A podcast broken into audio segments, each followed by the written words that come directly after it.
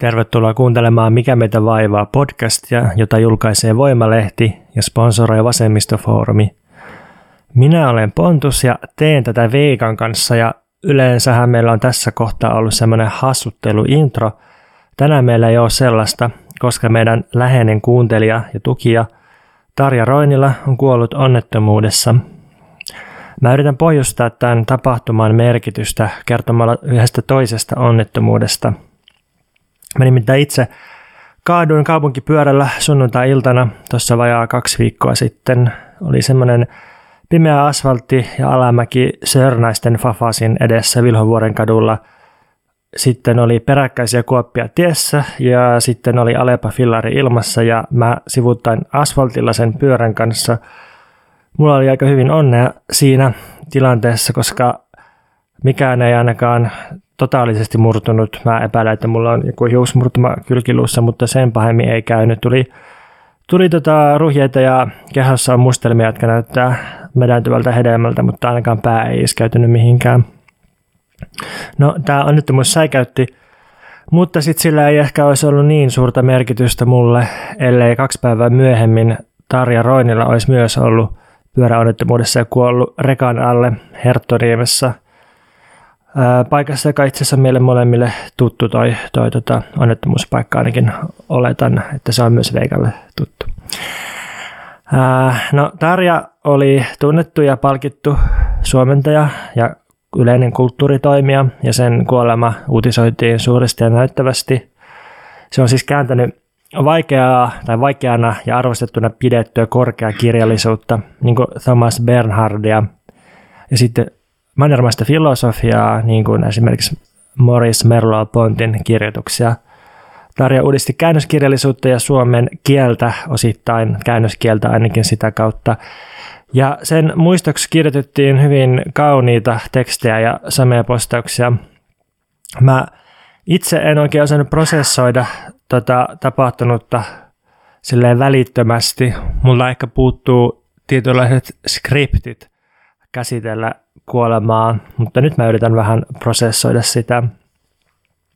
Toi Tarjan kuolema synnytti mulle oudon tunteen siitä, että, että mulla on jonkun ihan oikeasti eläneen ihmisen useimmat sanat tallella sähköpostissa ja WhatsAppissa, ja mä voin edelleen selata niitä edestakaisin.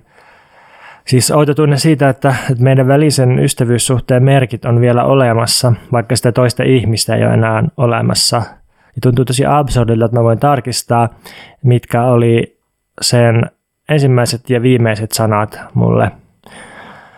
Mä siis tutustuin Tarja Roinilaan, kun se lähti mulle mailia, ja sen ensimmäiset sanat kuului, että hei, sain sähköpostiosoitteesi kustantajalta. Klassinen aloitus intensiiviselle kirjeenvaihdolle. Se oli siis lukenut mun esseekirjan ja sitten oli kiinnostunut monista ajatuksista ja kielellisistä asioista siinä ja otti sitten yhteyttä. Ja sitten kun me alettiin tähän kirjeenvaihtoon, niin opin muun muassa, että, että tota, Tarja kuunteli Mikä meitä vaivaa podcastin kaikki jaksot putkeen kesällä, kun se purki tavaroita putkiremontin yhteydessä. Ja se oli myös meidän Patreon-tukija ja sitten me läheteltiin toisillemme kymmensivuisia maileja, joissa käsiteltiin kaikkia kirjallisuudesta strukturalismiin ja monisoluisen elämän kuoleman viettiin. No, sitten kun me oltiin ystävystytty tekstien välityksellä, siis kirjojen ja mailien, niin, niin mä sitten tapasin Tarjan ja sitten viiniä ja, ja tota, puhuttiin lisää ja vaihdettiin kirjoja ja mä sain siltä sen kääntämiä kirjoja ja annoin sille omia kirjoja, niin ja sitten sit me nähtiin joitain kertoja vielä ja oltiin yhteisessä lukupiirissä, mutta enimmäkseen me kirjoitettiin toisillemme, tai että ollaan varmaan sellaisia ihmisiä, että, että niin kuin kaikkein helpoin tapa kommunikoida oli tekstien ää, välityksellä. Ja nyt tämä kirjeenvaihto jäi sitten sen Tarjan vastausvuoroon. Mä olin lähettänyt sille tekstiä, josta tuli osa tämän podcastin, muistaakseni toissa jakson käsikirjoitusta, ja sitten nyt en saa sitten vastausta siihen koskaan. Ja tämä mun oma kaatuminen pyörällä ja sitten tuo Tarjan kuolema jotenkin pakotti sitten ajattelemaan kuolemaa ja, ja sitten tajuamaan, että, että tässä tosiaan kuollaan kaikki jossain vaiheessa. Ja samalla ne pakotti ymmärtämään, että ainakin vielä ollaan ainakin hetken ajan elossa. Nyt mä oon jotenkin näiden tapahtumien jälkeen ajatellut toistuvasti kuolemaa, koska musta tuntuu, että kuolema jotenkin vie toistoon, koska kuolema on niin absurdia ja se vetää maton alta niin nopeasti, että, että se pitää kohdata toistuvasti uudelleen, koska sitä on mahdotonta ymmärtää kerralla, jos, jos nyt sitä voi koskaan ymmärtää. Mutta jotenkin, jotenkin tämmöinen, että kuolema pakottaa ymmärtää jotain välittömästi, mutta toisaalta se pakottaa ymmärtää jotain tosi hitaasti ja, ja toisteisesti toiston kautta. Ja sitten toistamalla sitä tilannetta tai jotenkin toistuvasti palaamalla siihen tilanteeseen, niin, niin, niin tota, kuoleman ehkä voi jotenkin ymmärtää, vaikka sitä ei ymmärrä. Ja sitten huomaa, että tulee kaikkia tällaisia paradokseja ja, ja tota, ristiriitoja ajatteluun ja tunteisiin sitä kautta. Ja nyt sitten tätä Tarjan kuolemaa mietiskellessä mä sain luettavaksi aika hienon runokäsikirjoituksen, joka tulee mun toimittamani syksyllä ilmestyvään tartuntakirjaan. Ja, ja sitten ne runot nyt aika lailla inspiroi näitä kuoleman mietiskelyjä. Ja toisaalta ne runot myös palautti mun mieleen helpotuksen, jonka mä koin aikoinaan, kun mä luin jotakin filosofia, en muista ketä. Ja sitten mä tajusin, että kuolijan näkökulmasta kuolemaa ei voi olla olemassa oikeastaan, koska kuolemassa ei ole enää mitään tajuntaa, joka voisi kuolla ja siis kokea sen kuoleman. Eli vaikka kuolema on meille elonjääville aika suuresti surullinen asia ja ehkä sellainen asia, josta ei päästä koskaan yli, niin itse kuolevalle kuolema ei ole mitään, ei, ei, ei hyvää, ei huonoa eikä neutraalia – se, se on vain jotain, mitä ei voi kokea henkilökohtaisesti, koska kuolemassahan ei enää ole mitään kokijaa. Ja tästä tuli sitten semmoinen pieni, pieni niin kuin ilon pilkahdus siitä, että miten, miten niin kuin ajatellut kuolemaa. Ja sitten mä mietin, että miten tällaisen kuolemamonologin voisi päättää mulla tavoin kuin synkästi, miten siihen voisi saada sen ilon pilkahduksen mukaan. Ja sitten mä katsoin, että mitkä jäi Tarja Roinilan viimeiseksi sanoiksi mulle ja mietin, että niihin sanoihin on oikeastaan aika hyvä lopettaa. Tarjan viimeiset sanat mulle oli mailissa huhtikuun 14. päivänä. Se puhui erästä lukukokemuksestaan tällaisilla sanoilla. Olin ihan äimänä, että miten on mahdollista, että täällä on tämmöistä. Jotain iloista ja hyvää, eikä vaan vakavaa ja ankaraa.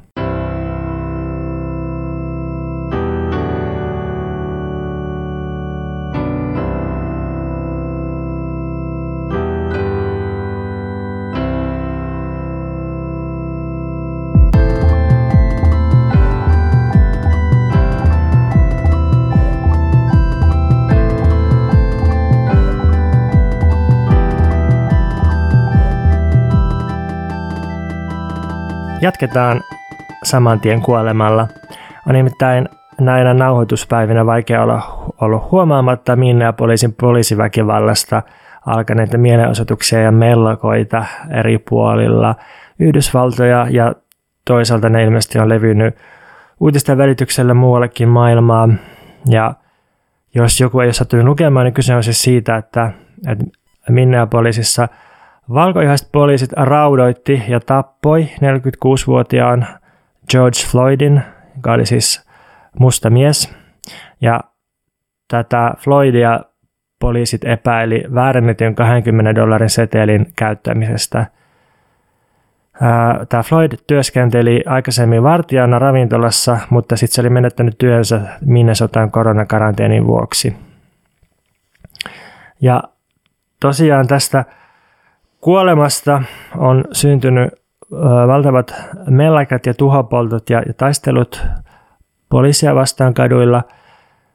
Ja siitä voisi puhua paljonkin, että miten poliisi oli, oli tota heti muun muassa New Yorkissa hajottamassa mielenosoittajia kumiluodella ja kyynelkaasulla. Voisi puhua siitä, että, että tota, miten Yhdysvaltain poliisi polveutuu suoraan orjien kiinniottopartioista 1700-luvulta ja miten maan poliisilaitokset periytyy Filippiinien siirtomaa hallinnosta ja sen käyttämistä alistustaktiikoista. Mutta sitten ehkä vähän ajankohtaisempaa on puhua siitä, että, että lyhyesti, että minkälainen tausta Minneapolisissa esimerkiksi on, mikälainen rodullistettu epätasa-arvo siellä vallitsee.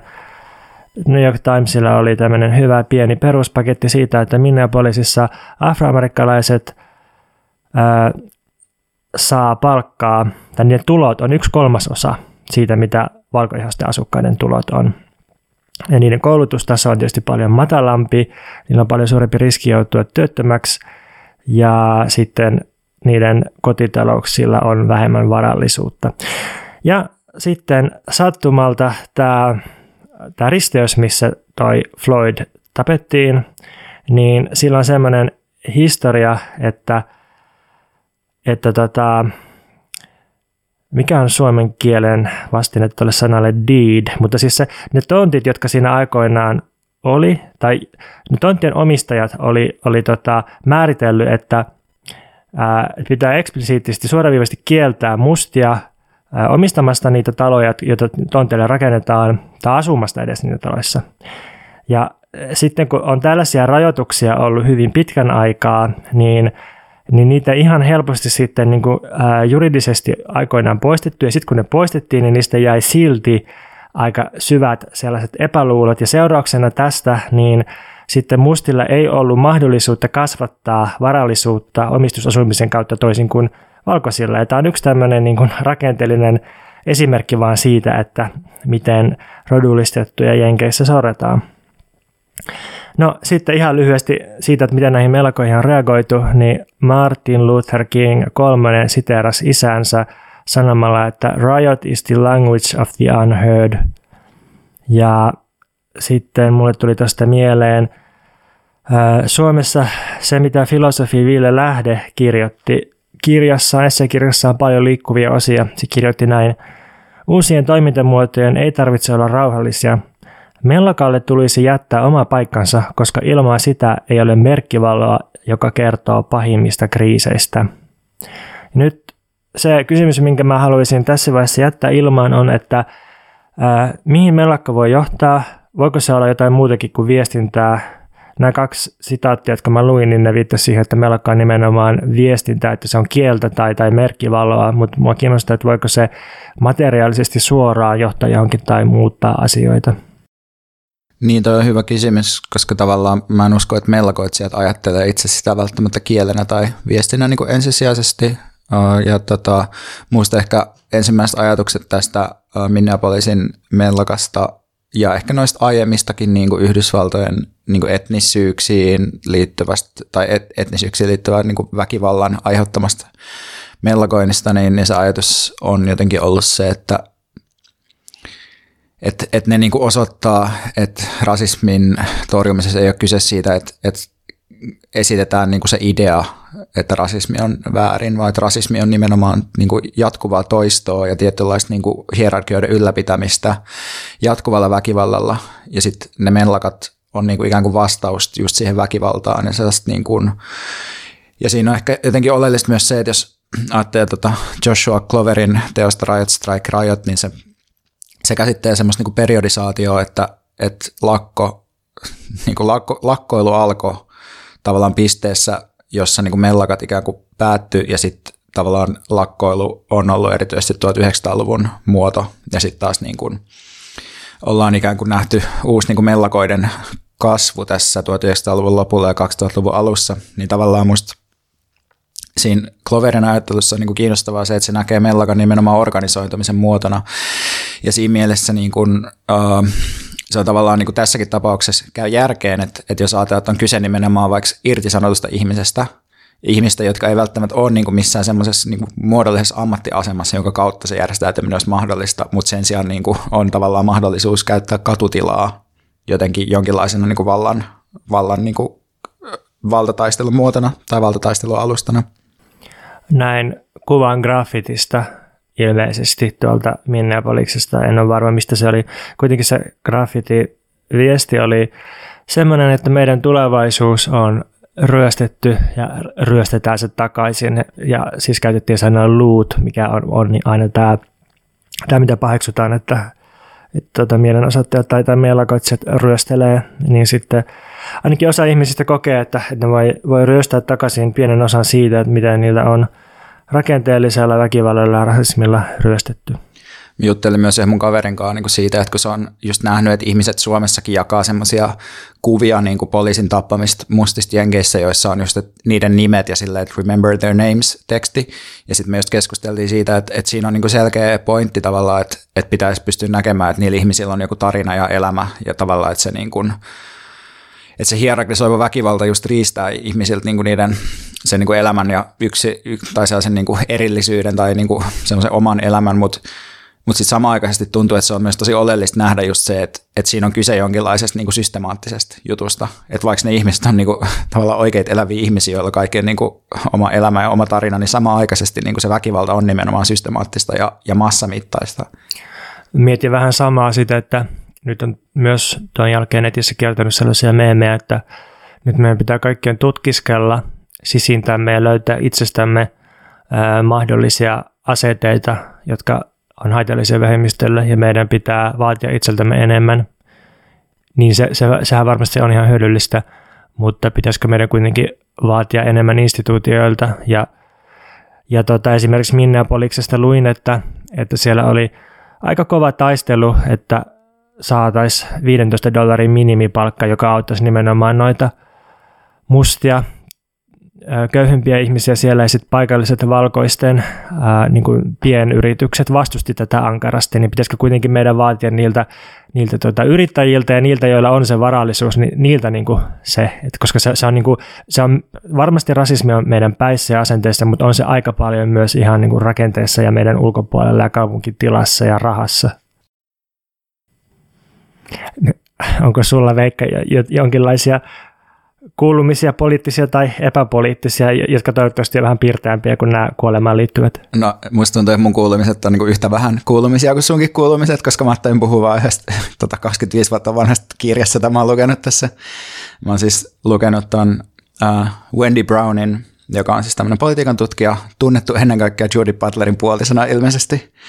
Mutta hän on kirjoittanut tässä artikkelikokoelman kuin States of Injury, ja täytyy nyt tähän taustaksi sanoa ensimmäiseksi, että et, et välillä niin kuin huomaa sille, että et oma ajattelu on itse asiassa niin peräisin joltain filosofilta, mutta ei ole vaan tajunnut sitä. Ja mä luulen, että ensimmäisiä tällaisia huomioita on niin se, että tajuaa, että okei, että mun niin kuin käsitys mielestä ja ruumista on itse asiassa niin kuin Descartilta.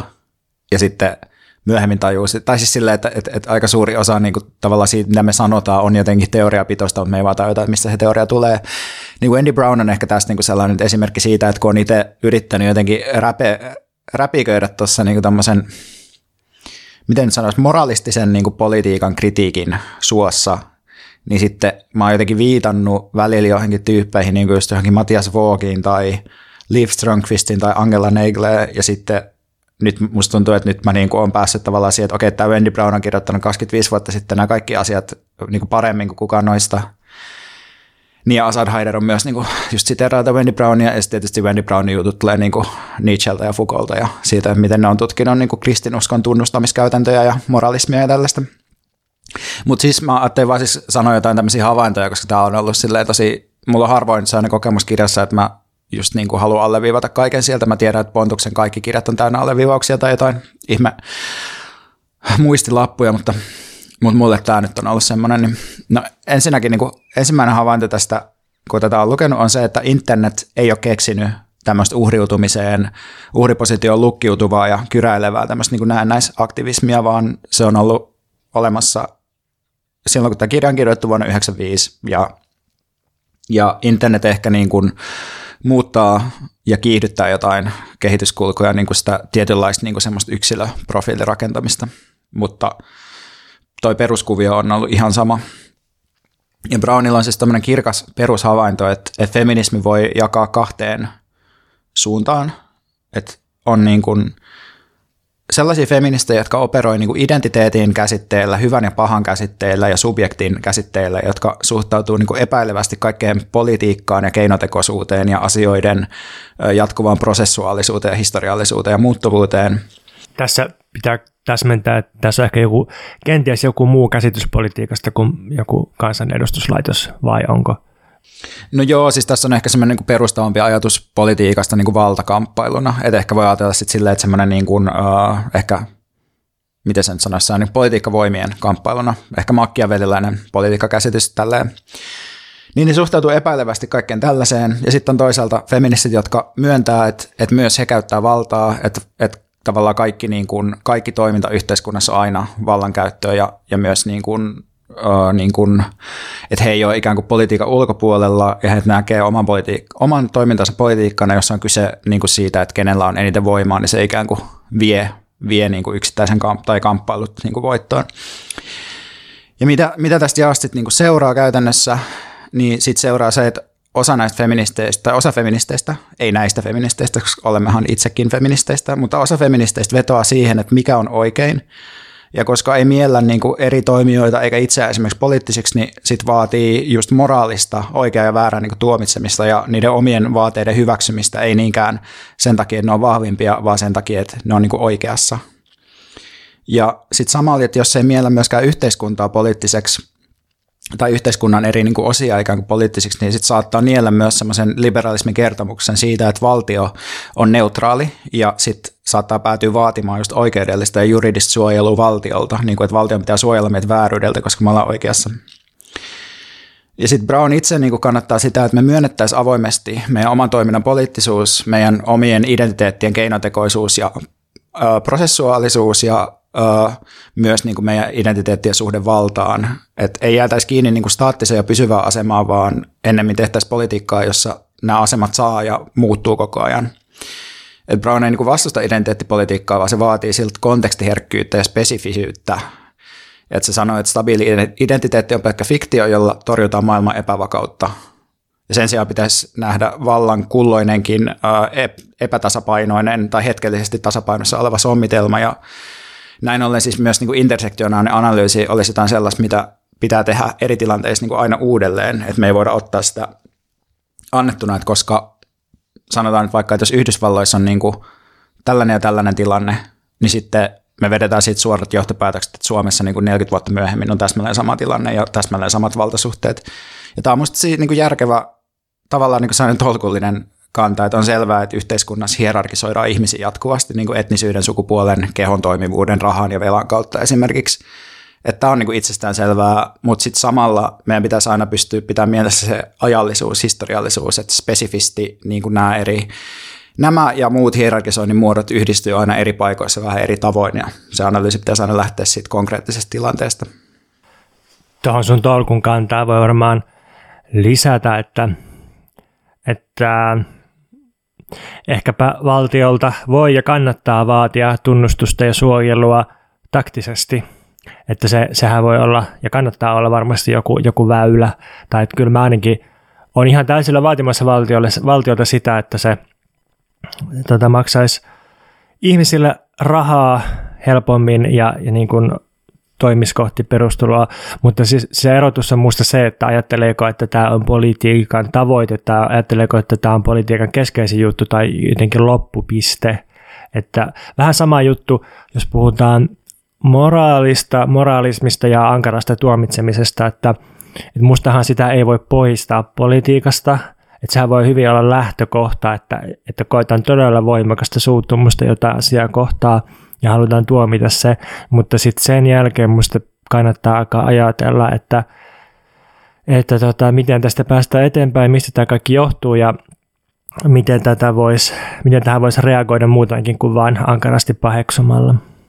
Niin mä uskon, että, että sekä Wendy Brown että minä ollaan niin tosta ihan, ihan samaa mieltä, että se oleellinen juttu ehkä onkin just siinä, että pystyykö näkemään valtion semmoisena niin ambivalenttina tahona, joka ei ole, ei ole itsestään selvästi jotenkin vaikka politiikan ulkopuolella tai, tai niin kuin, että, että siitä voi olla hyötyä tai sitten ei. Että just ehkä se taktisuuden ajatus on just se, että ajattelee niin kuin kaikkia enemmän silleen peliliikkeenä, jossa niin kuin hetkellisesti voi muodostaa jotain liittolaisuuksia, joista jotain hyötyy sen sijaan, että ajattelee, että on olemassa joku sellainen niin kuin järjestys, joka meidän pitää ikään kuin joku moraalinen järjestys, joka pitää palauttaa tai saavuttaa.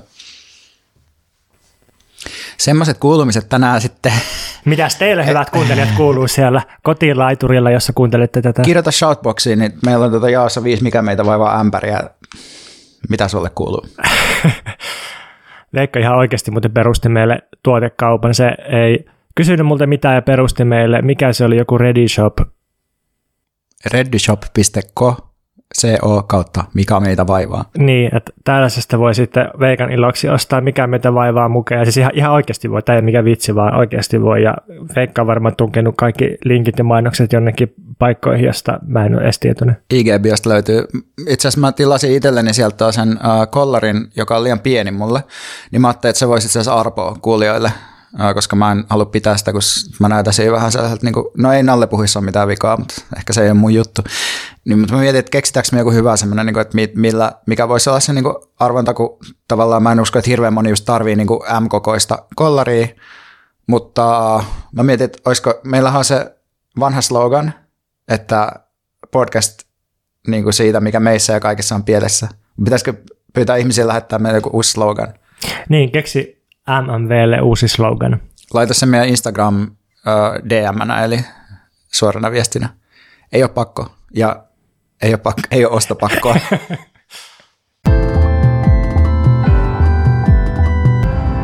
Tänään me ei kysytäkään toisiltamme, mikä meitä vaivaa, vaan sen sijaan te kuulijat olette kysynyt meiltä erinäisiä kysymyksiä tässä pitkin kevättä, ja me ollaan nyt poimittu muutama kysymys näistä täysin tota, epädemokraattisesti ja vaan niin omiin kiinnostuksiimme pohjaten, mutta me toivotaan, että nämä kysymykset kiehtoo myös teitä, että täällä on niin kysymykset vapaudesta, älykkyydestä ja kapitalismista. Aiheet ei ehkä yllätä ketään, paitsi se älykkyys ehkä vähän voi yllättää, mutta tiedossa on siis ainakin psykologian kritiikkiä, ja sitten niin kuin kapitalismin kritiikkiä. Kapitalismin kritiikkiä ja liberalismin kritiikkiä.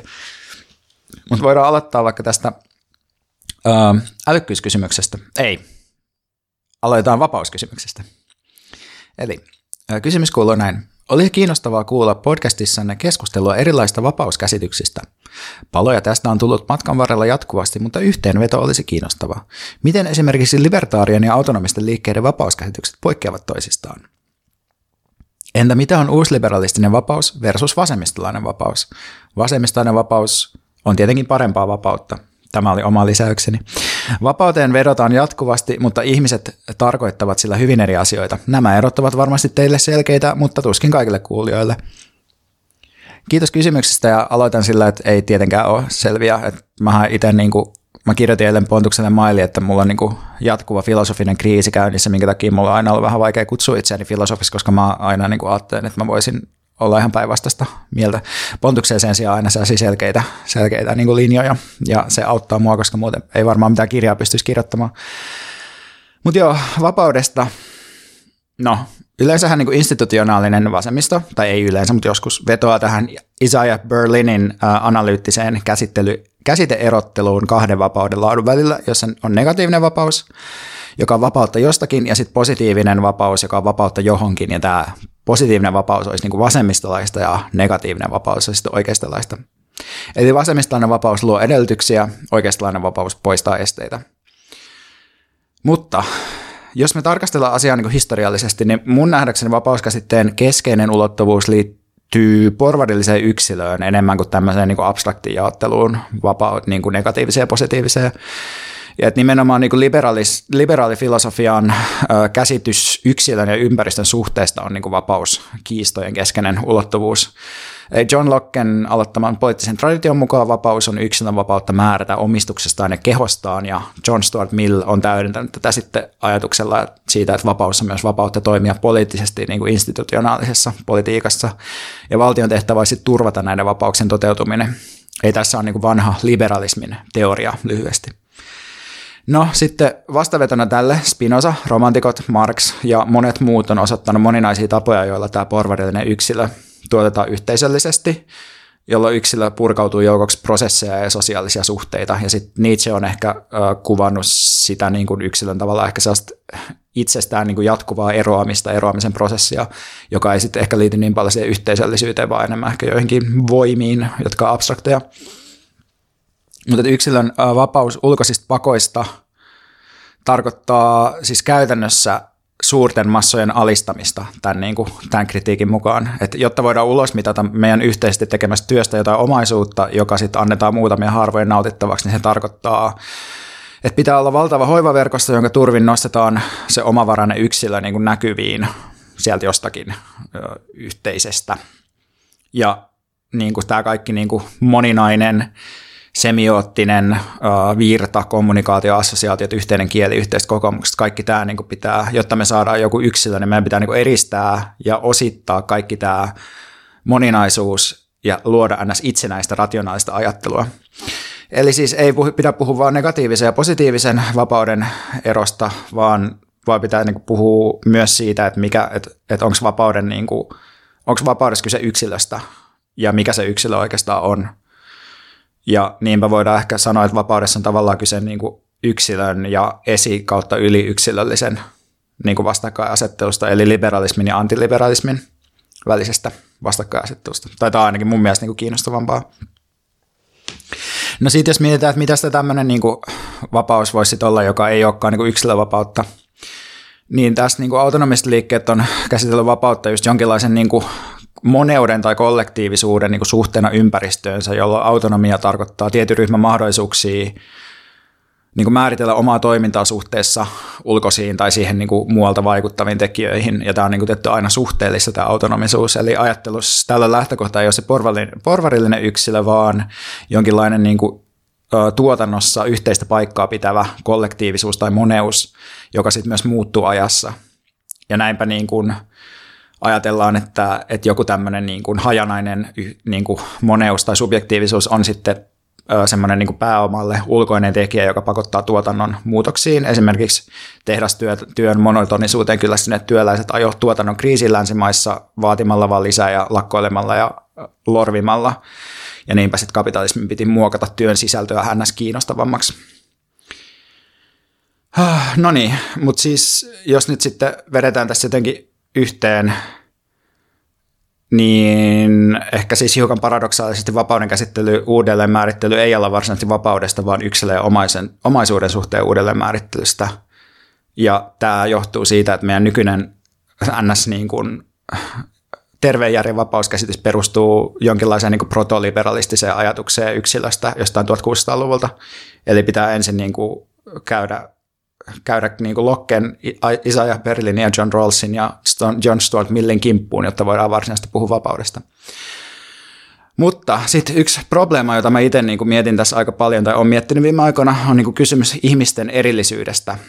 Eli jos meillä ei ole porvarillista yksilöä, mutta meidän pitäisi jotenkin huomioida se, että ihmiset on kuitenkin ainutkertaisia, niin millä niin käsitteillä me voitaisiin lähestyä tällaista ihmisten erillisyyttä ja niin kuin tavallaan kollektiivin ja erillisten ihmisten välistä kitkaa. Eli miten me päästään niin kuin käsiksi siihen ilman, että me päädytään johonkin siihen, että, niin kuin, että joku kollektiivisuus on aina niin kuin, ö, tärkeämpää kuin se, että mitä sä vaikka ajattelet. Niin tämä on minusta niin kuin kiinnostava probleema tässä. Kiitos tästä käsitehistoriallisesta vuoristoradasta. Minusta tuli tosi hyvä liberaalin perinteen ja liberaalin vapauden kritiikki. Siihen varmaan voisi lisätä myös nationalistisen ja niin kuin systeemin vasemmistolaisen vapauskäsityksen kritiikin, koska sekä nationalismissa että sitten vasemmisto on totalitaarisemmissa muodoissa minusta myös tosi hankalasti ja ahdistavasti käsitetty vapaus. Nationalismissa vapaushan on jonkun ahtaasti tulkitun ja hierarkisesti ajatellun kansan vapautta, se on kollektiivista vapautta, jossa sillä yksilöllä ei kauheasti ole väliä, että, että tota, kansanvapaus voi edellyttää vaikka semmoista sotimista, jossa yksilö pitää uhrata ja se on niin kuin tärkeää tämän vapauden eteen. Ja, ja sitten sit on taas semmoinen totalitaristinen vasemmistolainen versio vapauskäsityksestä, missä vapaus on vaikkapa väitetysti jonkin luokan vapautta ja sitten se yhtä lailla edellyttää sitä, että yksilöt ja ihmiset voidaan uhrata ja tämä nyt tietysti tapahtui sitten Neuvostoliitossa ja Kiinassa ja, ja tota, sitten vähän miedommissa muodossa jossa muissa reaalisosialismin maissa, jossa sitten se vapaus ei tietenkään todellisuudessa ollut minkään muun luokan kuin hallitsevan luokan vapautta. Eli, eli niin pitäisi romuttaa sekä semmoinen homogeenisen kollektiivisuuden vapausperinne että sitten porvarillisen yksilön vapausperinne. Niin tavallaan voimme sanoa, että tämä tietty uh, tämä perinne elää myös niin kuin sellaisessa vasemmistonationalismissa, joka haluaa niin kuin, suojata omaa, oma, omia, oman maan työläisiä ja pistää rajat kiinni sen takia siirtolaisilta. Joo. Uh, joo, ehkä, ehkä niin kuin sellainen kysymys, minkä mä haluaisin, että aina muistettaisiin, kun puhutaan vapaudesta, on se, että Muistaisi kysyä, että kenen vapaudesta puhutaan ja millä ehdoilla se, se tota, toimia. Oli se sitten yksilö tai ryhmä, voi olla vapaa. Et usein sellaiset klassiset miesfilosofit, jotka kirjoittaa vapaudesta tai fiilistelee yksilön vapautta, niin sitten niitä esimerkit vähän niin kuin paljastaa, että, että sitten siellä on joku muu, esimerkiksi näkymättömän palvelutyön verkosto, joka mahdollistaa sen vapauden. Että toi John Locke, jonka tuossa mainitsit, niin, niin sehän fiilisteli sitä, että, että tota, kapitalistilla, siis se ei käyttänyt tätä sanaa, mutta vapaalla omistavalla miehellä on, on niin vapaus palkata ihmisiä, jotka tarvitsevat rahaa, ja sitten niillä on vapaus ää, käyttää orjaa, niillä on vapaus anastaa maat Amerikan intiaaneilta, ja sitten huomata, että itse asiassa Locken vapauskäsityksiä on vähän niin kuin sisäänleivottu tämmöinen oletus siitä, että joku tekee sen työn sen vapaan tyypin puolesta.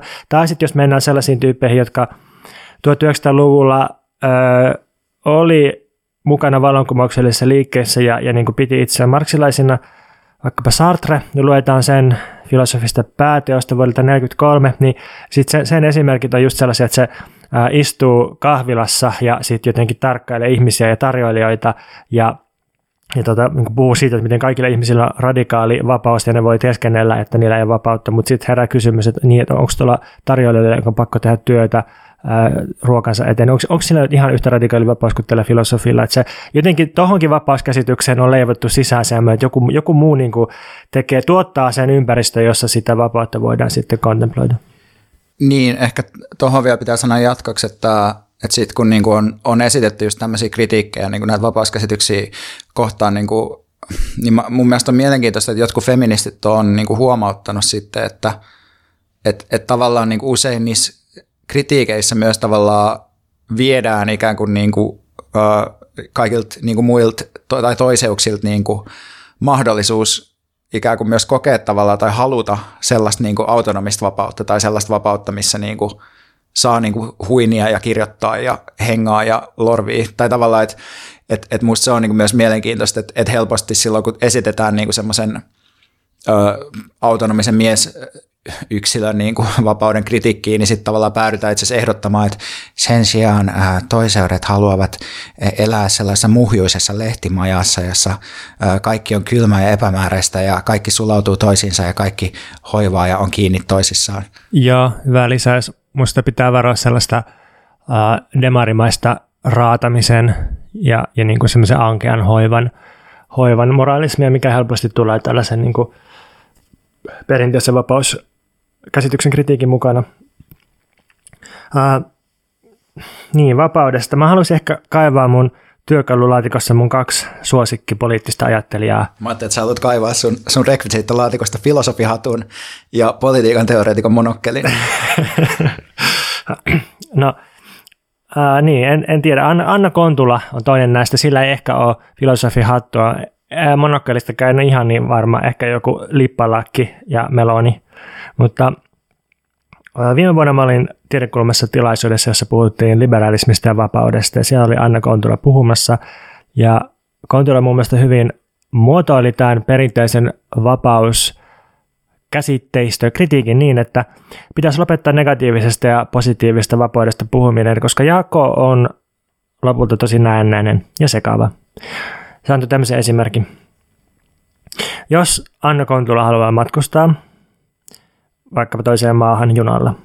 Ja sitten jos valtio ei suostu myöntämään sille passia, ja jos sillä ei ole rahaa junalippuun, ja jos se kokee hirveätä matkapahoinvointia junassa, niin nämähän voisi jaotella, että tuossa niin rajoitetaan negatiivista ja tuossa positiivista vapautta ja niin edelleen, ja niin edelleen. mutta kaikkien näiden lopputulos on sama. Se on se, että, että se vapautta rajoitetaan ja se ei pysty matkustamaan. Eli joskus kannattaa ehkä nousta näistä käsitteistä ja katsoa, että mikä on se käytäntö, että mitä, mitä seurauksia ää, politiikoilla tai näillä mekanismeilla on. No sitten lopuksi niin ehkä tuntuu, että kuitenkin voisi olla hyvä antaa joku nyrkkisääntö tai sellainen periaate, että ei olisi vaan loputonta kritiikin kritiikkiä tämä. Ja mietin, että se voisi tulla sitten mun toiselta politiikan suosikkäättelijältä, eli Spinozalta, joka määritteli niin, että vapaa on se, joka määrittyy toimimaan omasta luonteestaan käsiin. Ei siis jonkun toisen määrittämänä, vaan omasta luonteestaan käsiin. Tämä, tämä on minusta niin periaate, että kuulostaa hyvältä, vaikka tarkkaan ottaen Spinoza-ajattelussa ei ole minkäänlaista tahdonvapautta. Spinoza oli sitä mieltä, että tahdonvapaus ja ihmisten kokemus tahdonvapaudesta on vain ymmärryksen puutteesta johtuva illuusia, koska oikeasti kaikki oliot, ihmiset, eläimet, kivet, kaikki voi toimia vain silloin, kun niitä kohti toimitaan ja sitten ne omasta luonteestaan käsin niin, niin tota, tekee jotain näille toimille ja toimii edelleen maailmassa. Ja sitten vapauden kokemus syntyy vain siitä, että me tiedostetaan niitä vaikutuksia, jotka meihin kohdistuu. Mutta kuitenkin Spinoza mukaan me voidaan tulla vapaammiksi ymmärtämällä maailmaa ja asioiden välisiä suhteita ja kasvattamalla tätä kautta meidän toimintakykyä niin, että me määritytään entistä enemmän meidän omasta luonteesta käsiin ja yhä vähemmän reaktiona toisten aiheuttamiin kärsimyksiin – että toiminta on enemmän niin kuin lähtöistä ja, ja, tota, ja vähemmän ää, muiden aiheuttamista ää, huonoista affekteista johtuvaa. Ja tämä ehkä jollain tavalla nivoutuu tuohon kritiikkien kanssa, vaikka aikaisemmin esitit sellaista niin synkkää ja moraalistista politiikan tekemisen tapaa vastaan. Sitten me saatiin kysymys älykkyydestä. Kysyjä kirjoitti näin. Kiinnostaisi kuulla teidän keloa ja liittojen HSN juttuun älykkyydestä ja siitä, kuinka se on KO-tutkijan mukaan esim. sosiaaliluokkaa määrittävämpi tekijä siinä, miten ihminen pärjää tilastollisesti. Tässä on taustalla se, että Helsingin Sanomissa julkaistiin juttu otsikolla Äly ennustaa elämän, alun perin julkaistu tiedelehdessä. Tämä juttu käsittelee älykkyystutkija Markus Jokelaan, joka on koulutukseltaan psykologi ja hyvin viitattu ja arvostettu omalla alallaan.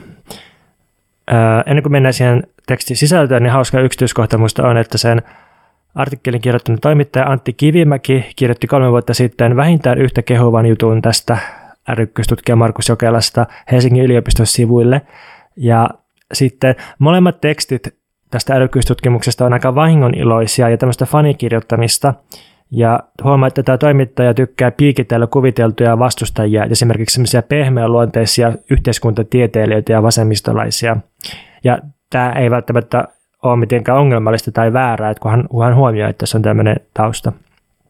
No, disclaimerina mä en ole lukenut Markus Jokelan tutkimuksia, ja mä en tiedä yhtään mitään sen käyttämistä tilastometodeista. Eli mä voin kommentoida lähinnä tätä juttua ja sit sitä yleistä keskustelua, mitä käydään – älykkyydestä, miten, tätä, miten tämä Hesarin juttu esittää tuon Jokelan edustaman ajattelun ja älykkyystutkimuksen.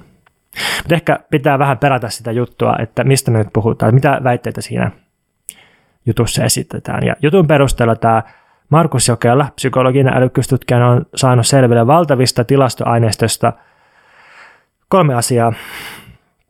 Ensimmäinen se, että älykkyys on yleinen kyky selvitä elämässä. Toimittaja muotoilee yhden tulkinnan tänne näin, että äly on vain ilmentymä hermoston ja samalla koko elimistön hyvästä toiminnasta. Eli siis älykkyyden käsite, mistä puhutaan, niin se on ihan valtavan luokan abstraktio tässä. Se ei välttämättä ole ihan se sama, mitä älyllä tarkoitetaan arkikielessä. No sitten toinen väite on, että tämä kyky on itse asiassa yksilössä sisällä sijaitseva ominaisuus, joka on aika pysyvä läpi elämän siis. Kolmas väite on, että tätä pysyvää yksilön älykkyysominaisuutta voidaan mitata testaamalla abstraktia päättelykykyä. Sitaatti, testeillä mitattava yleisälykkyys on psykologian selkeästi vakain mittari. Tähän on jo tosi kova väite, siis että, että jos koko psykologian ää, niin tieteen alalla on jotain vakaita mittareita, niin, niin yleisälykkyys, jota mitataan testeillä, on selkeästi vakain. Eli siis tosi, tosi kova väite. En pysty arvioimaan, mutta aika, aika rajulta kuulostaa. No sitten tässä jutussa väitetään, että näistä älykkyystutkimuksen tuloksista puhuminen on kiellettyä syistä, jotka on tieteen ulkopuolisia. Että, että älykkyyspuhetta paheksutaan ja sitten juttu esittää itse asiassa sellaisena, että nyt murtuu tabut ja nyt, nyt ne näytetään niin kuin pehmeille sosiaalitieteilijöille. Sitten ää, muutama sitaatti tämän Markus Jokelan ajattelusta. Tutkimusten mukaan 1-3-vuotiaana päiväkotiin menneet kouluttautuu pidemmälle kuin samat ikävuodet kotihoidossa viettäneet lapset. Ja sitten selitys tälle asialle tuon Jokelan mukaan on, että ne äidit, jotka hoitaa lapsia vuosikausia kotona, niin on vähemmän älykkäitä kuin uraäidit. Eli siis ne on tyhmempiä. Ne äidit, jotka hoitaa lapsia kotona pitkään, on tyhmempiä kuin uraäidit, ja sitten nämä ominaisuudet keskimäärin periytyy geneettisesti kummankin ryhmän lapsille. No sitten tässä vähän otetaan takaisin ja pehmitetään ja korostetaan, että itse asiassa älykkäitä lapsia löytyy kaikista yhteiskuntaluokista. Mutta sitten mulle tulee mieleen, että, että jos suurin osa korkeakoulutetuista ihmisistä tulee ylemmistä luokista, niin väistämättä se asia, mikä tässä jutussa jätetään lausumatta, mutta mikä on väistämättä johtopäätös, on se, että tilastollisesti työläiset ja alaluokkaiset on tyhmiä ja ylemmät luokat on älykkäämpiä. Et ei, tästä, ei tästä jutusta voi niinku mitään muuta päätellä. Ja tässä jutussahan sanotaan suoraan, että itse asiassa ne, jotka kuolee nuorana, on tyhmempiä keskimäärin. No, mitä tästä kaikesta pitäisi sitten ajatella, niin Ehkä niin kuin tieteen kannalta voi sanoa, että on, on sellaisia tieteenaloja, jotka ihan täysin johdonmukaisia ja korrekteja ja tieteellisiä, täysin tieteellisiä, kunhan hyväksytään niiden tietyt alkuoletukset ja määrittelyt ja metodit. Et jos miettii semmoista perus uusliberaalia taloustiedettä, niin sehän on tieteellistä ja johdonmukaista, jos hyväksytään semmoinen rationaalinen yksilötoimija, sitten tietyt mikrotalousmallit ja tietyt niin kuin matemaattiset metodit, joilla ei ole ehkä mitään tekemistä minkä oikeasti tapahtuman kanssa. Mutta kunhan hyväksytään se asetelma, niin tavallaan kaikki, mikä seuraa siitä on johdonmukaista. Tai vähän niin kuin aikoinaan teologia, että jos hyväksytään tietyt kristinuskon dogmit, niin sitten kaikki, mikä siitä seuraa, niin on niin kuin järjellistä ja johdonmukaista. Että, että se on niin kuin tieteellistä, kunhan hyväksytään se kehikko, mikä siihen on rakennettu. Ja ehkä myös yksilökeskeinen psykologia, jossa käytetään tilastoaineistoja ja tilastometodia, niin ehkä siinä voi olla jotain tällaisia piirteitä. Sitten toinen asia, mikä minulle tulee mieleen, niin on, että tekee mieli kysyä, että, että millainen yhteiskunta ylipäänsä tuottaa yksilöpsykologian tieteenä ja millainen yhteiskunta tuottaa siihen osa-alueen, joka käsittää ominaisuudet joksikin, mikä kiinnitetään yksilöihin ja sitten alkaa selittää yhteiskuntaa yksilöillä eikä toisinpäin. Siis ihan vaan, että mikä on se motivaatio tai mikä on se tutkimusohjelma tämän kaiken taustalla. Ja nyt jos kysyy näin, niin se ei mitenkään poista sen tieteen tieteellisyyttä, tai se ei sano, että se on väärää, mutta minusta se on kiinnostavaa ja, ja niin kuin edelleen on kiinnostavaa miettiä, että onko se ihan sattumaa, että älykkyystutkimus psykologiassa syntyi ehkä 120 vuotta sitten samoihin aikoihin, kun koulutusta laajennettiin massamittaisesti ja samoihin aikoihin, kun teknisten kykyjen merkitys kasvoi yhteiskunnassa, kun siis äh, tarvittiin niin kuin entistä koulutetumpia työläisiä, kasvoi abstraktioaste ja se symboloiden manipuloimisen tarve, mitä tarvittiin yhteiskunnassa, niin ihanko on sattumaa, että, että tämmöinen käsitys ajatus jostakin yleisestä abstraktista älykkyydestä syntyi samoihin aikoihin? Vai voisiko siellä olla materiaalisia selityksiä?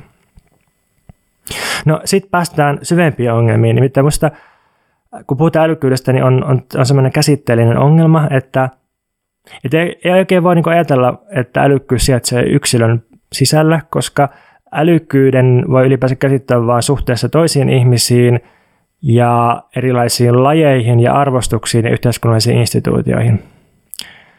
Tuomas Nevalinnalla oli tästä hyvä esimerkki sen esseekirjassa Hyväkuntoiselle taivaaseen. Ja muistaakseni se meni jotenkin sillä tavalla, että, että kuvitellaanpa semmoinen täysin fiktiivinen urheilulaji nimeltä Pondo, jossa on etua vaikka siitä, että ihminen on lyhytjalkainen. Ja sitten me nähdään kadulla lyhytjalkainen ihminen, niin me ollaan silleen, että hei, toi on luonnonlahjakkuus Pondossa, vaikka koko tämä niin kuin arvostus ja ominaisuus siitä, että on luonnonlahjakkuus siinä, niin syntyy että siitä, että meillä on semmoinen laji keksitty. Ja samalla tavalla kiinnostaa, että, että tota, kuinka, kuinka yleistä tämä älykkyys tässä on, josta puhutaan, vai voisiko se kuitenkin liittyä siihen, että, että on, on tiettyjä arvostuksen kenttiä, vaikkapa ne, missä korkeakoulutut ihmiset pärjää, ja sitten tästä seuraa se, että ajatellaan, että ihmiset, jotka menestyy niillä kentillä, niin niissä täytyy olla joku sisäinen ominaisuus, joka sitä selittää. Sitten tuossa jutussa puhutaan tällaisia heittoja, niin kuin että käytöshäiriöt seitsemänvuotiaana ennustaa suurempaa kuolleisuutta aikuisiellä, ja tämä kytketään älykkyyteen. Niin nyt riippumatta siitä, onko tällaista suhdetta vai ei, mä uskon, että voi hyvin olla. Riippumatta tästä, niin käytöshäiriön käsite ja sen kytkeminen älykkyyteen, niin se on, se on poliittinen teko ja sillä käytetään valtaa. Koska se antaa ymmärtää, että älykäs ihminen mukautuu ja ei, ei niin kuin häiriöi käytöksellään. Ja edelleen minusta on kiinnostavaa, että kaikissa esimerkkeissä melkeinpä, mitä tässä jutussa esitellään älykkyydestä, niin niihin liittyy aika lailla arvoja ja kaikenlaisia tavoitteita. Että jutun mukaan älykäs ihminen niin pyrkii automaattisesti elämään pitkän ja terveellisen elämän, porverillisesti keskiluokkaisesti laskelmoiden omaa etuaan. Ja sitten kiinnostaa, että kirjoitetaanko älykkyystutkimuksessa älykkyyden määritelmää sisään kansanterveyspolitiikan ja keskiluokan ja niin edelleen normeja. Että onko niin, että älykäs ihminen ei missään nimessä voi vaikka haluta elää lujaa ja kuolla nuorena. Ja sitten jos tätä miettii näin, niin tämä itse asiassa alkaa tuntua aika moraalistiselta tämä, tämä niin kuin määritelmä älykkyydestä. Ja sitten sitten mä mietin, että, että, tota, että miten jos tämä käännetään toisinpäin tämä kulma, että ei vaan niin arvostella tätä älykkyystutkimusta, vaan miten jos otetaan se vakavasti, että nämä tulokset on ihan ok ja pitää paikkaansa, niin, niin tota, okei, okay, tämä Jokela sanoi näin, että se valittaa sitä, että ihmiset nähdään usein vain erilaisten ryhmien edustajina ja muuten niitä pidetään samanlaisina, mutta että ehkä ihmisten käyttäytymisen erojen taustalla on myös psykologisia eroja. Niin okei, jos näin on, niin musta pitää kysyä, että mistä nämä psykologiset erot sitten syntyy. Et kun usein sanotaan vaikka, että kaikki on kiinni yksilön asenteesta, niin voi olla, mutta mistä se yksilön asenne tulee, niin se on musta se kiinnostava juttu. Samoin tässä, niin mistä se psykologinen juttu tulee, mistä, mistä tulee se, mitä kutsutaan älyksi. Se on se oikeasti se kiinnostava juttu, eikä se, että onko jonkun yksilön sisällä älyä vai ei. Eli jos tämän Hesari-jutun otsikon mukaan äly ennustaa elämän, niin ok, mutta mikä sitten ennustaa älyn, mikä tuottaa sen älyn sinne yksilöön? Ja sitten ihan viimeinen kriittinen kysymys on, että onko tässä jutussa ää, jonkinlainen kehäpäätelmän vaara, että, että jos äly on menestymiskykyä ja äly ennustaa menestyksen, niin onko tässä sitä, että selitetään menestyksellä menestystä, siis ne, jotka menestyy, niin menestyy. Ja ehkä tuohon liittyen vielä sitten, että tässä kovasti sanotaan, että älykkyystutkimuksen puolelta voidaan tehdä yhtä lailla vasemmistolaista kuin oikeistolaista politiikkaa, niin okei, mitä olisi sitten vasemmistolainen politiikka, jota tehdään tällaisen yksilöpsykologisen älykkyystutkimuksen pohjalta? Millaista se on ja missä sitä näkee? Niin, mun ehkä eka ajatus tässä on niin se, että et musta tuntuu, että sitä kysymystä niinku siitä, että onko ihmisten menestys niinku geneettistä vai jotain muuta, niin sitä ei voi niinku tieteellisesti ratkaista, ellei pysty, niinku, ellei pysty sille osoittamaan, että okei, me pystytään eristämään niinku nämä tietyt geenit nämä geenit löytyy menestyviltä ihmisiltä ja niiltä, jotka ei menesty, niillä ei ole näitä geenejä. Ja niin kauan kuin sellaista ei pystytä osoittaa, niin tämä on musta enemmän silleen, niin kuin, äh, tämä ei ole niin varsinaisesti silleen tieteellinen väittely tai pelkästään tieteellinen väittely. Äh, ja sen takia tavallaan musta niin kuin, niin, mä ymmärrän, että miksi Hesarissa on aina välitäinen juttu, koska sitten sehän saa niin kuin ihmiset innostumaan, kun joku sanoo, että itse asiassa niin kuin teidän niin kuin, huonosti pärjääminen on pelkkää tyhmyyttä. Mutta just, että jos nyt päättäisit ottaa tosissaan tällaisen ajatuksen, että no huonosti pärjääminen on vaan tyhmyyttä, niin uh, Liv Strömqvist käsitteli tätä älykkyyskysymystä niin tuossa hiljattain just tämän niin vasemmistolaisen politiikan kannalta uh, yhdessä ruotsalaisessa podcastissa ja, ja hän siis totesi näin, että no itse asiassa niin kuin, eikö se, että, että omalla työllä ei itse saavutakaan mitään, vaan kaikki on geneettistä, että jos me oletaan näin, niin eikö se käytännössä ole ihan sama asia kuin se, että me nyt sanotaan, että no kaikki johtuu vain niin peritystä vauraudesta. Että et seuraako siitä lopulta mitään muutoksia politiikalle, jos me ajatellaan, että, että koko menestyminen on joka tapauksessa periytyvää, mutta se periytyy gene, geneettisesti eikä niin kuin omaisuuden kautta. Et ehkä sitten ei sit seuraakaan niin isoja muutoksia lopulta, paitsi että meidän pitäisi maksaa just ihmisille niin kuin saman verran, koska se ei ole niiden oma vika, että mitä ne niin pystyy kontribuoimaan yhteiskunnalle. Toi on tosi hyvä pointti. Jos älykkyys on perinnöllistä ja pysyvää, niin silloinhan ihminen ei voi vaikuttaa älykkyyteensä. Ja tästä voitaisiin vetää semmoinen poliittinen johtopäätös, että meidän pitää maksaa kaikille, myös ja varsinkin tyhmille, perustuloa, koska ne ei voi itse vaikuttaa siihen älykkyyteensä eli menestymiskykyynsä. Niin minkäs mä sille voi, että mä oon tällainen kuin mä oon. Antakaa rahaa, kiitos. Anteeksi, että olemme tyhmiä. Sitten on tullut tällainen kysymys, äh, jota Mä en nyt valitettavasti pystynyt löytämään enää alkuperäisenä, mutta se koski niin kuin myöhäiskapitalismin käsitteen käyttämistä, että pitäisikö vaan puhua myöhäiskapitalismista eikä myöhäismoderniudesta tai myöhäismodernismista tai myöhäismodernista ajasta. Onko Pontus tähän jotain ajatuksia? Myöhäiskapitalismi ja myöhäismoderni ehkä viittaa osittain samaa ja osittain eri asiaa. Ne viittaa johonkin aika, yleiseen aikablokkiin ja silloin ehkä on rehellisempää ja suorempaa puhua myöhäiskapitalismista tai kapitalismista kuin jostain epämääräistä modernista, mutta sitten tietysti jos puhutaan taiteesta, niin myöhäismoderni taide varmaan onkin, on eri asia kuin myöhäiskapitalistinen taide, vai onko? Sitä en tiedä. Mutta toi on kiinnostava toi myöhäiskapitalismin käsite. Se on ollut käytössä yli sata vuotta. Ja musta se on vähän samankaltainen käsite kuin on vaikka Leninin kuuluisa tämä käsitys siitä, että imperialismi on kapitalismin korkein vaihe. Ja sitten kuinka sitten kävikään ja montako uutta korkeinta ja myöhäistä vaihetta kapitalismi onkaan kokenut 1900-luvun alun jälkeen. Jotenkin tässä myöhäiskapitalismin käsitteessä, niin siinä vähän kalskahtaa ehkä se, että kapitalismin loppua on ennustettu aika pitkään, että ihan koko ajan sen lopun aika on ollut käsillä 1800-luvulta lähtien, että se oli työväenliikkeen vuoksi lopun ajan kriisissä, ja varmaan ihan oikeasti olikin. Ja sitten on erilaisia maailmanvallankumousten sarjoja ollut. Uh, viimeksi semmoinen kapitalismia uhannut sarja oli 60-luvulla varmaankin, 60-70-luvulla, mutta ei kapitalismi loppunut sittenkään. Ja nyt puhutaan siitä, että ekokatastrofin vuoksi niin ihan kohta tämä kapitalismi romahtaa. Eli pitkään ollaan eletty myöhäiskapitalismissa. Mutta sitten vähän tarkemmin, että mistä tämä termi nyt on levinnyt. Varmaan moni on törmännyt siihen somessa ja, ja sitten sit varsinkin jenkki, jenkki ja britti meemeissä.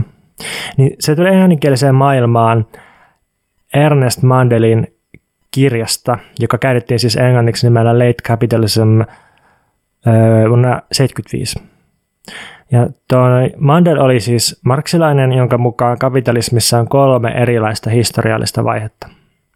Ensiksi on sellainen vapaasti kilpailevan kapitalistisen kasvun vaihe, siis semmoinen oikein arkkityyppinen kurja teollisuuskapitalismi, jossa, jossa se painotus on sisämarkkinoissa ja oikein kunnon työläisten ja naisten ja lasten riistämisestä tehtaissa. Ja tämä oli noin 1700-1870.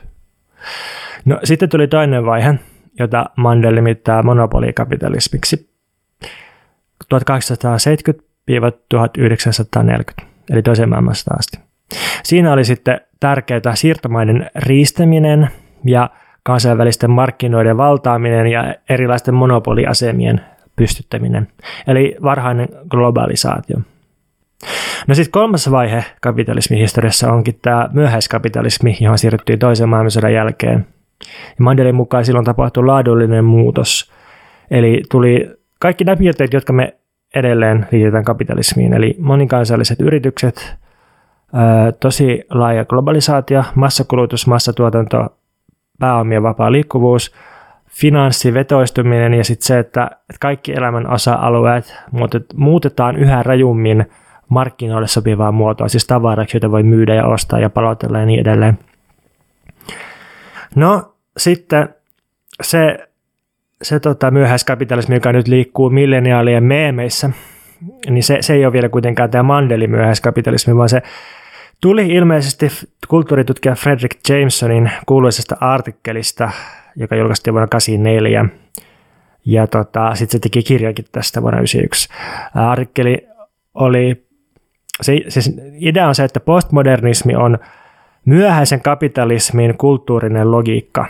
Eli jotenkin niin, että, että myöhäiskapitalistisen talouden ajama massakulttuuri kolonisoi meidän kaikkien mielet median välityksellä ja kaupallistaa ne. Jotenkin äärimmäisen yksinkertaisesti näin.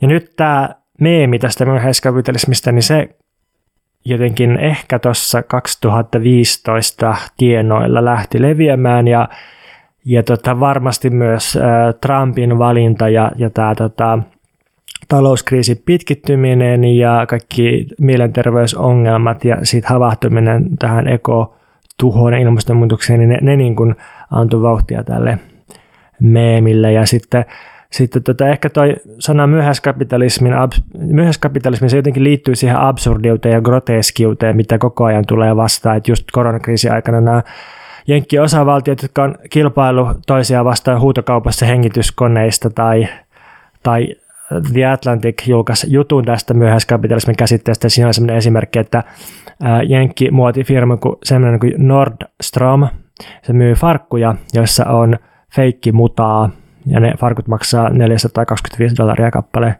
Ja sitten Jenkeissä joissain, joissain vankiloissa vankiloiden puhelinsoitot maksaa 14 dollaria minuutti.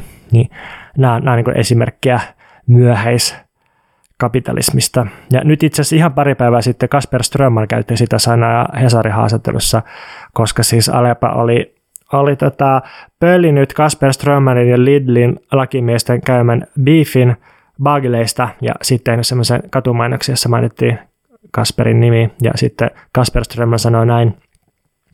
Kyseessä on hieno late stage kapitalismin ilmentymä – vielä vuosikymmen sitten mainostaja saattoi sanoa, että lähetään sinulle pussillisen baageleita, jos blokkaat niistä. Nyt ei edes kysytä, vaan otetaan mun nimi ja myydään sillä tällaista korttelitoivekonseptia. Eli tässä myöhäiskapitalismi liittyy just tuohon, että entistä tiukemmin kaupallistetaan jotakin kysymättä mitään, jotakin mikä aikaisemmin ei ollut myytävissä tai, tai niin kuin media välitettävissä. No sitten mun pieni kritiikki tätä käsitettä vastaan liittyy siihen, että se myös kapitalismin termi tuntuu liittyvän osaksi loputtomien erilaisten kapitalismien sarjaa, että mitä nyt suoraan tuli mieleen, niin meillä on ollut tässä viime aikoina ryöstökapitalismi, tuhokapitalismi, kasinokapitalismi, vihreä kapitalismi, narkokapitalismi, splatterkapitalismi, finanssikapitalismi, tietokapitalismi, tietokykykapitalismi ja biokapitalismi näin niin kuin lähtiäiseksi. Ja ihan jees ja silleen, mutta olisiko lopulta kyse kuitenkin siitä, että kaikki on ihan vaan kapitalismia, ja kapitalismi nyt sattuu olemaan aika joustava ja sekaava ja muuntautumiskykyinen järjestelmä, joka on eri puolilla vähän erilainen. Mä liitän ehkä itse myöhäiskapitalismin käsitteen käytön niin kuin siihen, että, että kun, jos tähän niin loppulaman ajatukseen, että kun luonnonresurssit samaaikaisesti siis absoluuttisesti loppuu ja lisäksi edes niitä loppuja ei voi käyttää koska muuten me kaikki kuollaan. Niin tämän takia niin kuin talouskasvu nykyisessä muodossa on myös tuomittu tyrehtymään. Ja näin ollen kapitalismi ja semmoinen niin kuin jatkuva vaurauden kasaaminen tulee muuttumaan perustavasti väistämättä. Eli muutos on niin kuin tulossa, mutta sehän ei siis sinänsä tarkoita sitä, että, että niin kuin kasautuminen ja niin kuin epätasainen vallan jakautuminen ei voisi jatkuu jollain muulla keinolla, että on nähtävissä, että se todella hidasta ja mähmästä kasautumista ja vallankäyttöä niin kuin voi olla teoreettisesti myös tämän nykyisen niin kuin fossiilisen ekspansion jälkeen. Niin, niin. mutta ehkä jos mä mietin nyt tämän, tälleen, niin kuin, että mikä, mikä mun mielestä on niin kuin se halu käyttää sitä myöhäiskapitalismin käsitettä muuten kuin tämä tavallaan tämmöinen niin kuin analyysi siitä, että, että joku on tulossa kohti loppuaan, niin toinen on musta se halu, halu sitä kohtaa, että joku tulee kohti loppuaan ja tämän mä niin kuin liitän tavallaan sellaiseen niin kuin, äh, eskatologiaan, sellaisen niin kuin lopun ajan odotukseen, äh, jossa niin kuin tavallaan ei ehkä mietitä niinkään niin kuin tuotannon analyysin kautta sitä, vaan enemmän silleen niin kuin jonkinlaisen niin kuin myyttisen mallin kautta, että just jos ajattelee tätä Humans of Late Capitalism tyyppistä meemittelyä, niin siinähän on ideana niin kuin sellainen tietty rappio ja mänännäisyys ja kulttuurinen kuolema, joka niin kuin mun mielestä lainaa tavallaan niin kuin Rooman tuhoon liittyvästä ajattelusta sille, että sivilisaation tulossa kohti loppua on merkittävät ilmassa ja kohta niin kuin koittaa uusi, joku uusi aika, koska niin kuin tämä ei voi jatkua näin. Ja, ja tämän takia niin kuin tietysti mun mielestä tähän pitää suhtautua suurelle epäilyksellä myös tällaiseen ajatukseen niin kuin myöhäistä kapitalismista, joka, joka niin kuin, jonka jälkeen niin kuin vapaus väistämättä koittaa, että, että siinä myös haisee musta ortodoksi marksilainen fatalismi, että, että niin kuin systeemi on romahtamassa väistämättä sisäiseen ristiriitaisuutensa. Eli onko jotenkin niin, että toi myöhäiskapitalismin käsite on yhtä aikaa hyvä ja huono tai oikeassa ja väärässä? Oikeassa siinä, että lopun ajat on todellakin käsillä, että eihän tämä niin sanotusti voi jatkua näin. Mutta sitten sit se on ehkä väärässä tai, tai hankala siinä, että, ää, että me ei tiedetä oikein mitä sitä seuraa, että sehän voi olla jotain pahempaa. Mackenzie Walk-niminen teoreetikko, politiikan teoreetikko julkaisi nyt sellaisen kirjan, jonka nimi oli muistaakseni jotakin sellaista, että että kapitalismi on kuollut, tämä on jotain pahempaa. Ja sitten Matias Riikossa yhdessä romaanissa on sellainen kohta, jossa mietitään, että voiko soittaa poliisille, että mitä jos poliisi ei tuu, vaan tulee jotain vielä paljon pahempaa kuin poliisi. Niin samalla tavalla, niin okei, mitä jos kapitalismi niin kuin, kokee sen lopun hetkensä ja häviää, niin mitä jos tulee jotain vielä paljon pahempaa kuin se, mitä me tunnetaan myöhäiskapitalismina? Niin musta liittyy siihen niin toivon filosofiaan ja toivon ajatukseen, että, että jos ajattelee, niin kuin, että mikä toivossa on ongelmana, niin siinä on ongelmana se, että odottaa pelastustaan niin kuin historialta, eikä niin kuin odota sitä omalta toiminnaltaan. Että jos luottaa siihen, että kapitalismi joka tapauksessa romahtaa sisäiseen ristiriitaisuuteensa, niin sitten ei tavallaan niin kuin pyri itse niin kuin luomaan jotain olosuhteita tai edellytyksiä jollekin paremmalle. Uh, Mutta me ei nyt olla mun mielestä oikeastaan vastattu ollenkaan se kysymykseen, että miten, mikä on niin myöhäismoderni ja myöhäiskapitalismin suhde, mutta ehkä, ehkä voisi niin tavallaan muissa niin myöhäismoderni Niin siinä on ehkä sellainen niin kuin tietty, mä ymmärrän sen niin kuin paremmin tavallaan kuin myöhäiskapitalismissa puhumisen siinä mielessä, että jos ajattelee, niin kuin, että moderni aika, että se sisältää, niin kuin, että siinä on yleensä niin kuin sellainen tietty ajatus sellaista niin kuin historiallisesta kertomuksesta, historiallisesta eteenpäin menemisestä, niin musta tavallaan se modernin, niin kuin, modernin kertomus kuitenkin on ehkä jonkinlaisessa niin kuin loppuvaiheessaan tällä hetkellä. Että, se, että tavallaan ehkä mä vastaisin lopulta, että itse asiassa voi olla parempi käyttää sitä myöhäismodernia tietyissä yhteyksissä kuin sitä myöhäiskapitalismia. Tämä oli semmoinen pitkä kiertotie, että sait subvertoitua mun vastauksen. Olisiko sulla jotain suosituksia? Mulla on antimasokistisia suosituksia. Tai tämmöinen tai siis, siis sinänsähän kannataan masokismeja, niin kuin on, on itse ehdottomasti tietynlainen masokismi, mutta, mutta masokismiin liittyy sellainen itsemääräys ja tietty, tietty vapaus ja nautinto, mitä ehkä ei liity tähän asiaan, mistä mä aion puhua. Eli olkaa vapaasti masokisteja, jos haluatte, mutta älkää piskatko itseänne, jos kärsitte siitä. Piskatkaa itseänne vaan, jos, jos tota, nautitte siitä. Eli mä haluaisin suositella itsensä piiskaamisen lopettamista, siis itsensä piiskaamisen lopettamista riittämättömyyteen liittyen. Mä oon aika herkkä havaitsemaan riittämättömyyttä ja itsensä alistamista toisissa ihmisissä, ja mä näen sitä koko ajan kaikkialla.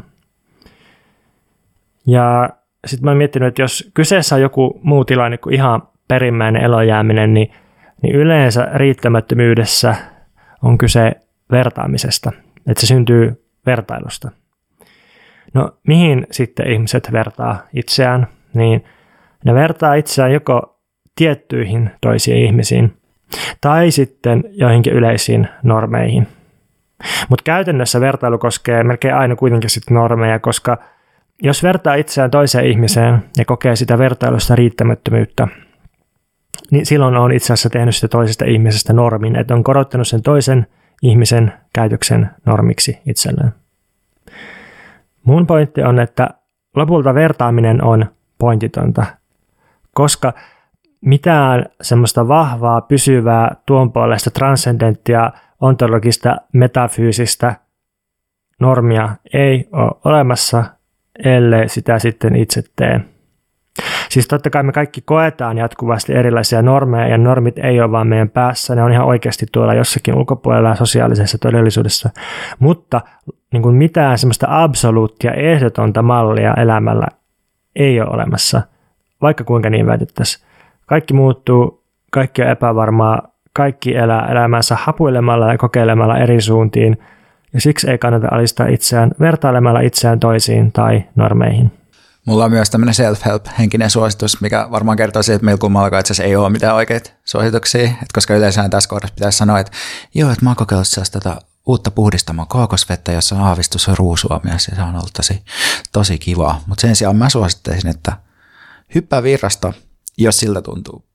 Eli kun on jatkuvassa asioiden kommentointimoodissa ja kamppailujen ytimessä niin kuin kiinni, että jatkuvasti on kiire, jatkuvasti pitäisi olla tekemässä jotain ja seuraava kriisi iskee jo niin kuin takaraivoa, kun edellinen on vielä kesken, niin, niin silloin voi olla vaikea nähdä se, että miten kaikki asiat ja kaikki urgentit tilanteet tavallaan toistuu koko ajan ja niin kuin jatkuvasti ja ö, myös tavallaan niin kuin kaatuu ja nousee uudelleen ja järjestyy uudelleen. Että vallatut tallet häädetään ja liikkeet hajoaa ja liikkeet perustetaan uudelleen.